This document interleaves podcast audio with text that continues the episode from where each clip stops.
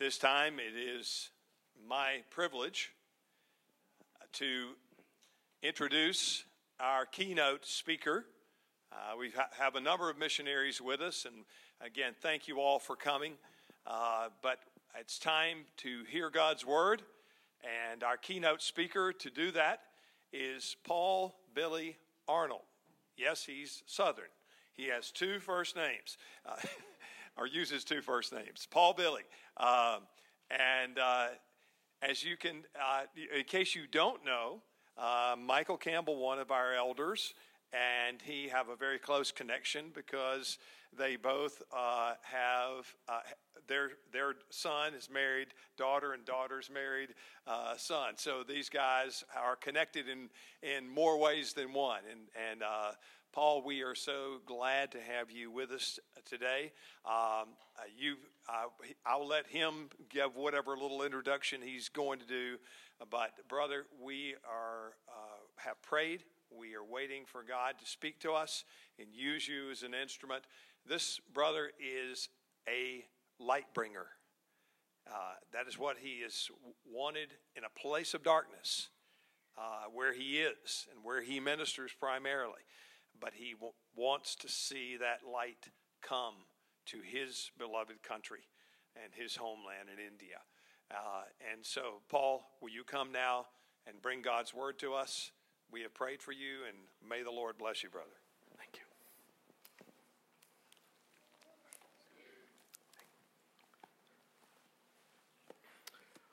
I want to thank you uh, for this opportunity to be uh, able to minister God's word to the church family here. I bring you greetings from Bangalore Presbyterian Church, uh, the congregation that God has enabled me to serve these past years, and also from Koinonia Presbytery, the presbytery that I serve under.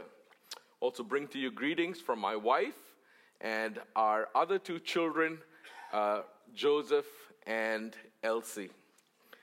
This morning, I'd like for you to turn in your Bibles to Luke chapter 24. We're going to be reading verses 44 till 49. Luke chapter 24, reading verses 44 to 49. A little boy asked his mother and grandmother to play with him in this new sandbox that they had got for him and placed in the front of their yard. Gave them a shovel and a pail each and they promptly put it to use as they played with him in their yard. As they soon began to talk to each other, they noticed that people who were uh, crossing the street seemed to be very interested in what they were doing.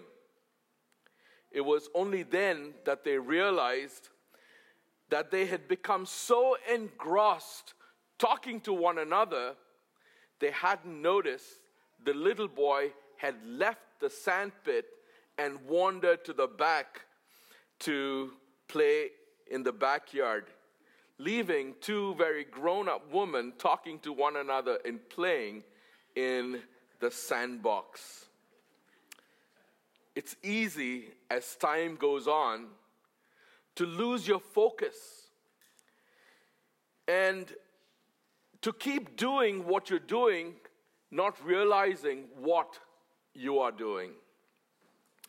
It's not uncommon for the church or us as individuals, even, to forget about our mission. Thus, we must be clear on what God is calling us what is it that God calls us as a church and as a part of that church to be involved in? I believe that our Lord Jesus Christ spells it out very clearly in our text this morning. Let's read it. Luke 22, verses 44 I'm sorry, Luke 24, verse 44 to 49. Then he said to them, These are my words that I spoke to you while I was still with you, that everything written about me in the law of Moses and the prophets and the Psalms must be fulfilled. Then he opened their minds to understand the scriptures. And he said to them, Thus it is written that the Christ should suffer and on the third day rise again from the dead, and that repentance for the forgiveness of sins should be proclaimed in his name to all nations, beginning from Jerusalem. You are my witnesses of these things, and behold, I am sending you. Behold, I am sending the promise of my Father upon you, but stay in the city until you are clothed with power from on high. Let's pray. Our Father, we thank you for the clarity of your mission. And we thank you, O Lord, that you do not send us without your power. We ask, O Lord, that these truths would be so etched in our hearts and minds that we would go without fear to a world to do the mission that you have called us to. As we consider your word, open our eyes and enable us to receive its truth so we might live and walk by it. In Jesus' name we ask. Amen. These words spoken by Jesus transformed men who had been confused, discouraged, and even fearful. So much so that they become bold, courageous witnesses who are willing to even die for their faith and proceed in this mission that they are called to. Our Lord's teaching is not just for apostles, it's just not for the pastor of the church, it's not even only for the elders of the church. Every member of Christ's church is to be involved in his calling and mission that he makes clear to us. He spells out what our mission is and how we are to fulfill it. Our mission is to proclaim repentance for forgiveness of sins in Christ's name to all nations. Now, the source of our missions is the Word of God, and you see that so clearly in verses 44 and 45. Then he said to them, These are my words that I spoke to you while I was still with you, that everything written about me in the law of Moses and the prophets and the Psalms must be fulfilled. Then he opened their minds to understand the scriptures. Just as Jesus had explained to the men who were walking with him on the road to Emmaus things concerning himself. In all of scriptures, if you look at verse 27 of the same chapter, you'll see that. Here he explains concerning his death and resurrection and all things that were written about me in the law of Moses, the prophets, and the Psalms must be fulfilled, he said. The word must is the same word we see in uh, chapter 24, verse 7 and verse 26, pointing to the necessity of God's sovereign plan being fulfilled. Luke wants us to know that the death of Jesus was not just an accident or an incident, but it was the will of God it was not ultimately the result of sinful man getting the upper hand. It was God's sovereign purpose. in fulfillment of what he had already said in the scriptures. With regard to our mission, it says two things. We are not free to make up our own message. It's not about you and I coming up with some fancy arguments or ideas that uh, are prevalent in society or culture of the day. The message is fixed in God's own word. The true and simple gospel that we are witnesses of these things. Verse 48 Faithful witnesses don't make up a story, they tell what they have seen and what they have heard. And what they saw and heard in Jesus Christ was completely in line with what God had revealed in the written word. Even our message is contained in the scriptures. It is God's revelation to us about Himself, about our sin, and about our need of a Savior. And He sent Him to us, His Son, Jesus Christ. We are not free to change it. We're not free to add from it or subtract from it.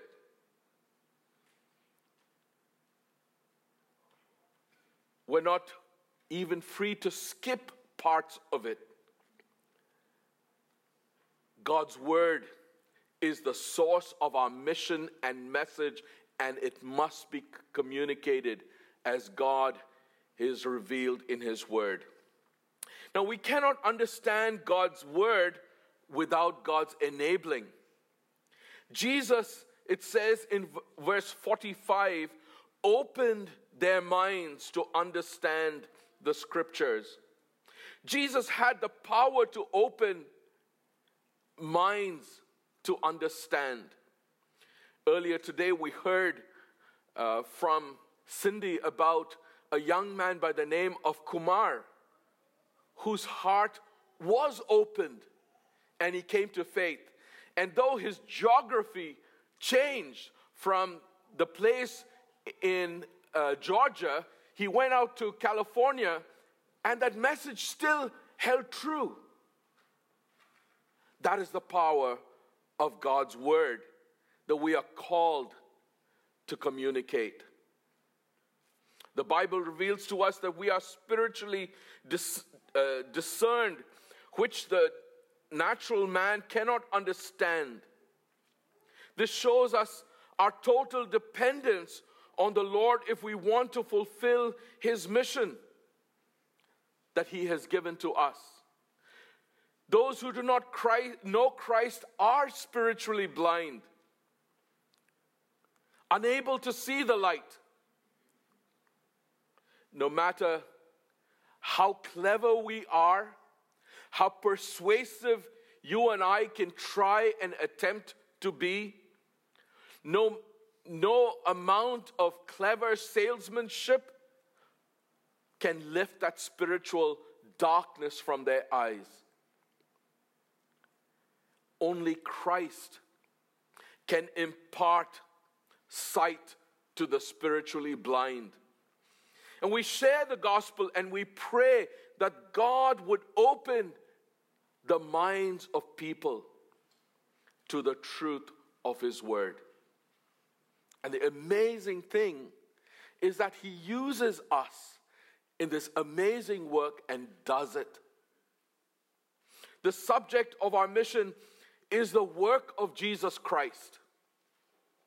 Christ had to suffer and rise again from the dead so that repentance for forgiveness of sins could be proclaimed in his name.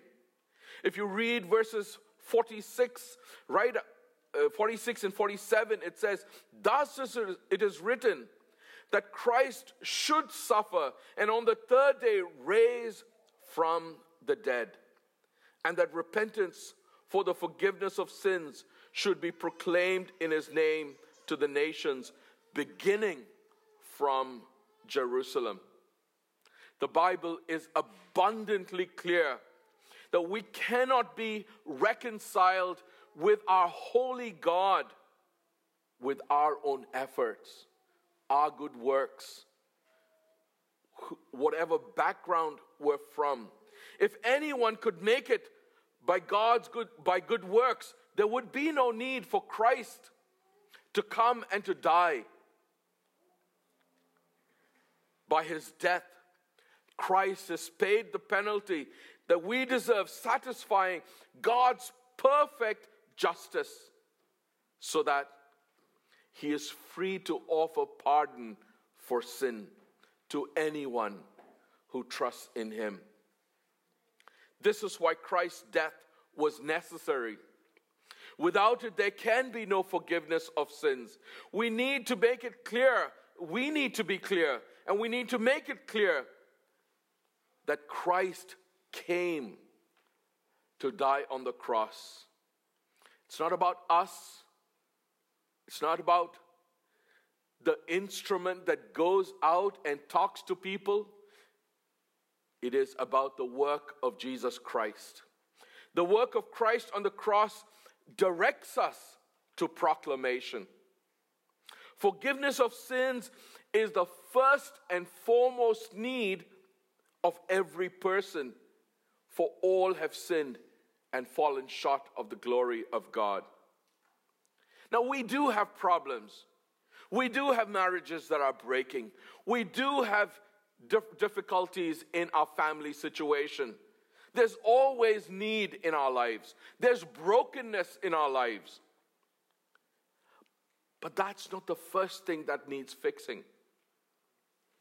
God has called us to be instruments in His hands that we might go out and tell people of their need for forgiveness. Sinners need to know that they can be forgiven, that the debt they owe can be paid, even though they cannot do it of themselves. The forgiven sinner who has trusted in Christ's shed blood can never fear that God will someday somehow bring charges against them. As Paul says, who will bring a charge against God's elect? God is the one who justifies. Who is the one who condemns? Christ Jesus is he who died. Yes. Rather, who was raised, who is at the right hand of God, who also intercedes for us. There is nothing can, that can separate us from God's great love. God's forgiveness is offered to the worst of us sinners. And Jesus told the disciples to proclaim this message of forgiveness, beginning from Jerusalem. Now, what happened in Jerusalem? Just a little, just a few days ago, they had killed a Messiah, Jesus. But in spite of that, Jesus says, in spite of their miracles being performed in their midst, Jesus says, start in Jerusalem. Jerusalem had come up in uproar and put Jesus, the Messiah, to death, wickedly murdering the Lord of glory. Surely the disciples were not hearing it right. Jerusalem? You want us to start in Jerusalem? Why Jerusalem? Didn't they just kill you? But Jesus says, start in Jerusalem. The Lord's words beginning at Jerusalem tells us that there is no sinner beyond God's power to save. You may look around you and see people who you think, uh, I don't know, these, they're just too far gone. But Jesus says, start in Jerusalem. I can transform the hearts and minds of people that even put me to death on the cross.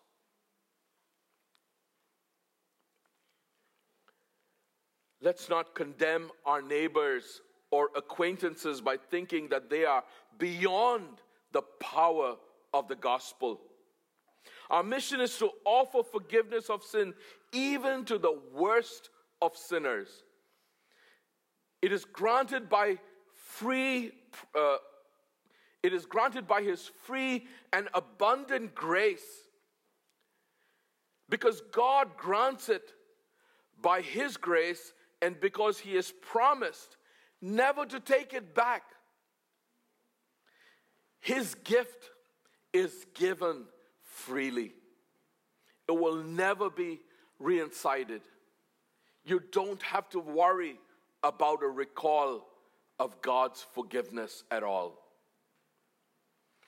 The work of Christ on the cross directs us to offer forgiveness. If this message came from men, we could not have believed it. If the disciples had concocted a plan that if the worst of sinners would repent and believe in Jesus, he would be instantly and totally and permanently forgiven, we would have said, No, that can't happen. No, it just can't happen. But the risen Lord, with all the authority of heaven and on earth, by virtue of who he is and what he has done, says it to us. His death and resurrection, a fulfillment of what God had said in the scriptures, is what we offer. Remember that our mission is to be a witness. A witness simply repeats what he or she has seen and heard. Jesus didn't call us to be champion debaters. Jesus didn't call us to be brilliant orators. He didn't call us to be astute philosophers. Now, those are all good, and I'm not condemning uh, using these tools. But Jesus calls us to be simple witnesses. The job of witness is simply to tell what you have seen and heard. Like the man born blind who was healed by Jesus. Now, he didn't know how to debate the leaders of the synagogue. He couldn't tell them how it happened or why it happened, but he did say, I was blind, but now I see. All of us can tell our neighbors that. All of us can tell our acquaintances what we used to be and what by God's grace we have become. I know that if you will repent of your sins and believe in the Lord Jesus, He will forgive all your sins. And that is what He did for me. And He will do that for you as well. If you're sharing the Christ with someone and they try to argue or they try to debate you, it's, it becomes our word against their word. What we simply can do is to point them to God's word. Because ultimately, it's not about your word and my word, it's about God's own word.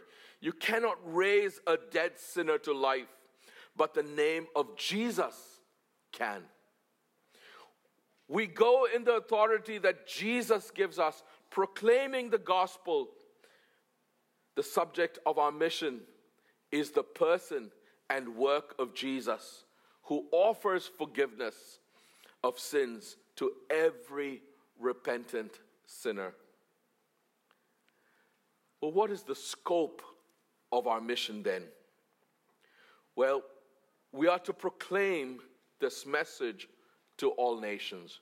We begin in Jerusalem, but we take that message to the ends of the earth. It may be because your work takes you there, it may be because you are sent by your church as a short term missionary, or you may go there as a full time missionary. The word nations in the Greek is ethne, which, from which we get our word ethnic. Now, as you probably have heard if you've uh, read about missions, um, there's been a new focus in missions, a people group approach. Person by the name of Ralph Winter, who pioneered this concept, defines a people group as the largest people group within which the gospel can spread as a church planting movement without encountering barriers of understanding or acceptance. And what these studies have said in the year 1974, approximately one half of the world population lived in unreached people groups. Today, just a third of the world lives in this category. So there's hope. Obviously, a great deal of progress has happened in the spread of the gospel around the world. And that's something to praise God for. It's also something that we can be encouraged by as we take seriously the call of God to go out into the nations. This doesn't mean that the rest of the world doesn't need missionaries. We need missionaries in reached people groups, places like France and England and Germany and Australia. But there's also a need for God's work to be proclaimed among un- unreached people groups. The, the, the thing that is important is to be obedient to Christ's command to go wherever He sends you in the world. Now, even if we saw thousands of people come to faith in Niceville, that would be great, and I hope that happens, and I hope that FBC is the center of such an amazing work of God. But there's still a need for us to go beyond Niceville, to go into countries and places where linguistic and cultural barriers exist. Because there is a world out there that still needs to hear the gospel. So we must have our focus on people who are lost. Pray for them to be reached. For years, our family, uh, my wife and our three children, would pray in our family prayers for friends that we had made at seminary who were out in the world spreading the gospel. Use prayer guides guides that will help you understand what challenges that your friends are facing, the missionaries are facing in different parts of the world. Support missionaries committed to reaching unreached people groups. Instill a vision for missions in your children. Buy them biographies of missionaries and let them read it and understand what God is doing around the world. Be open to God leading you to serve in short-term missions with MNA or MTW or go as a family to places that need the gospel shared. Whatever it may be, when you begin in Jerusalem, be open for opportunities within the states and even beyond your boundaries. One of the amazing things that already has been alluded to during this missions conference is that many people from around the world are coming to your very doorstep to study. And these are people who will go back to their home countries in most cases and occupy high positions of power and be uh, leaders in businesses and communities. And while they are here in your doorstep, you have the opportunity to mold their lives. I remember the, uh, the campus minister of uh, University of Georgia in uh, Athens, Jeff Thompson, and how he invested in the life of a young man named Prabhu who came as a Hindu into your country. But he went back a believer. And in the city of Chennai has been a, a, a leader in the church plant that was planted several years ago. Imagine that. A seed planted by a RUFI minister in the heart of a young Christian, a young Hindu boy who had come to study, went back home, and was a seed for the planting of a church in the city of Chennai. Instill a vision. We should definitely begin in Jerusalem, but our eyes must look beyond at the world. By the way, the seeds that you plant may be many, and you may not even see the fruit of that work. But God, who looks from above, knows who to bring to water that seed and to cultivate the soil so that it grows and flourishes and bear fruits. Now, admittedly, this is overwhelming work. This is probably intimidating to some of you. How can I possibly do something like this? I'm not a trained minister of the gospel. Well, the Lord tells us in verse 49, He says, And behold, I am sending the promise of my Father upon you, but stay in the city until you are clothed with power from on high. To fulfill the mission, we must have the power of the Holy Spirit. Again, note the deity of Christ and the implicit reference to the Trinity here. Jesus has the authority to send forth the promise of his Father, by which he means the Holy Spirit. To be clothed with the Spirit is a word picture that describes being surrounded and marked by the Spirit. Just as you have clothes that cover your body and identify you to others on the day of Pentecost, 10 days after Jesus' ascension, he sent the Holy Spirit upon his followers in fulfillment of that promise. Since that day, all who repent receive this gift. Since that day, all who repent and trust in Jesus Christ alone have been given and will receive this gift. But we must learn to walk by the Spirit, depending on His strength, doing nothing to grieve or quench the Spirit. We look at the power of the Holy Spirit that we need to bear witness as we need to bear witness for Christ. Now, it's significant here that the Apostle Paul asked the Ephesian church to pray for him.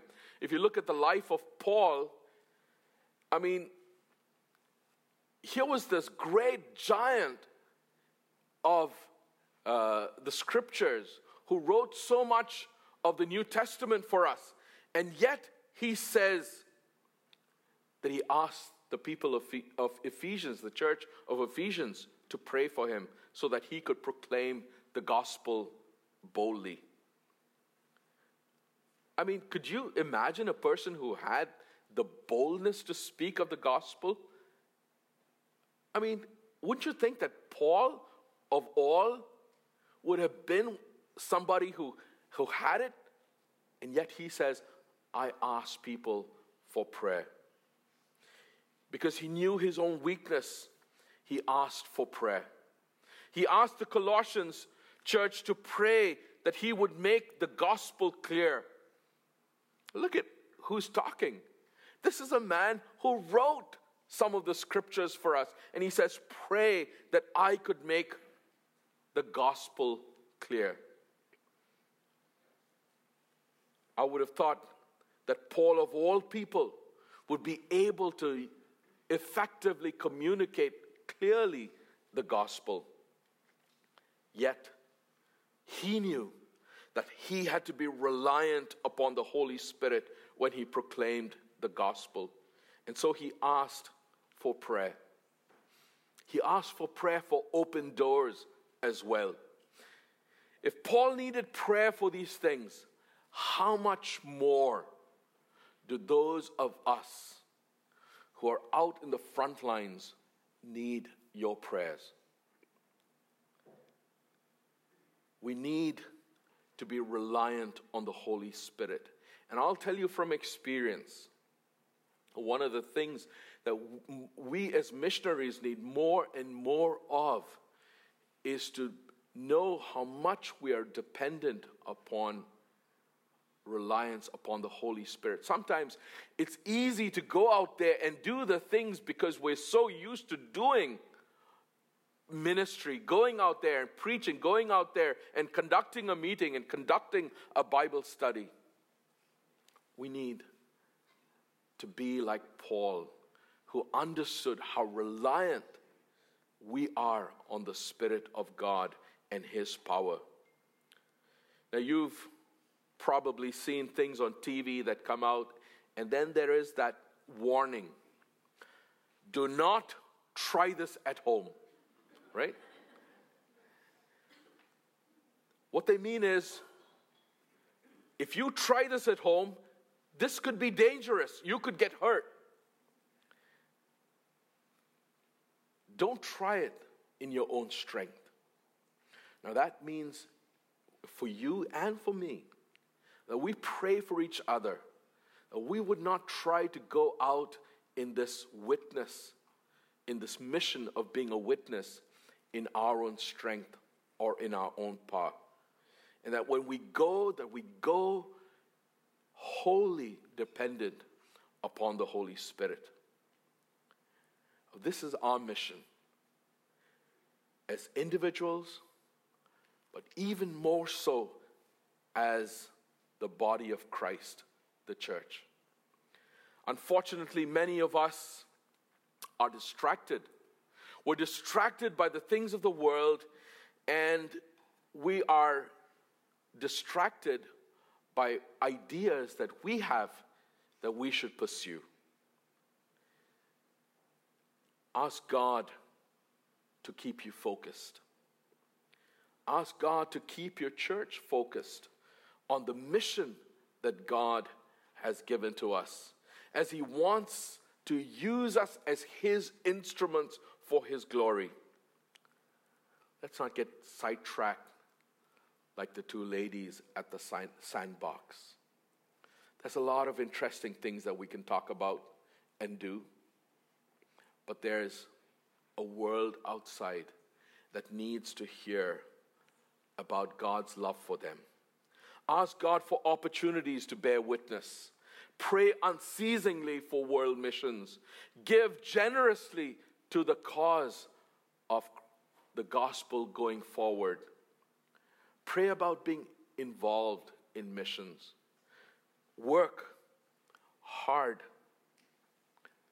to fulfill the commission that God has given to us.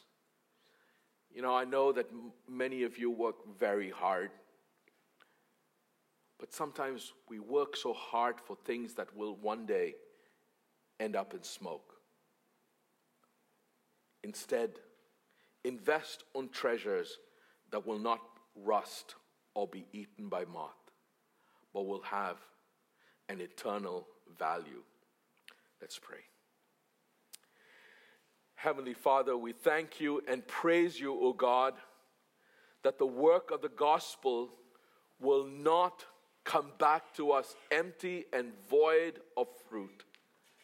And we thank you for the joy that you give us of being able to be a part of this grand and amazing work that is bringing people from all over the earth to that feast around the throne.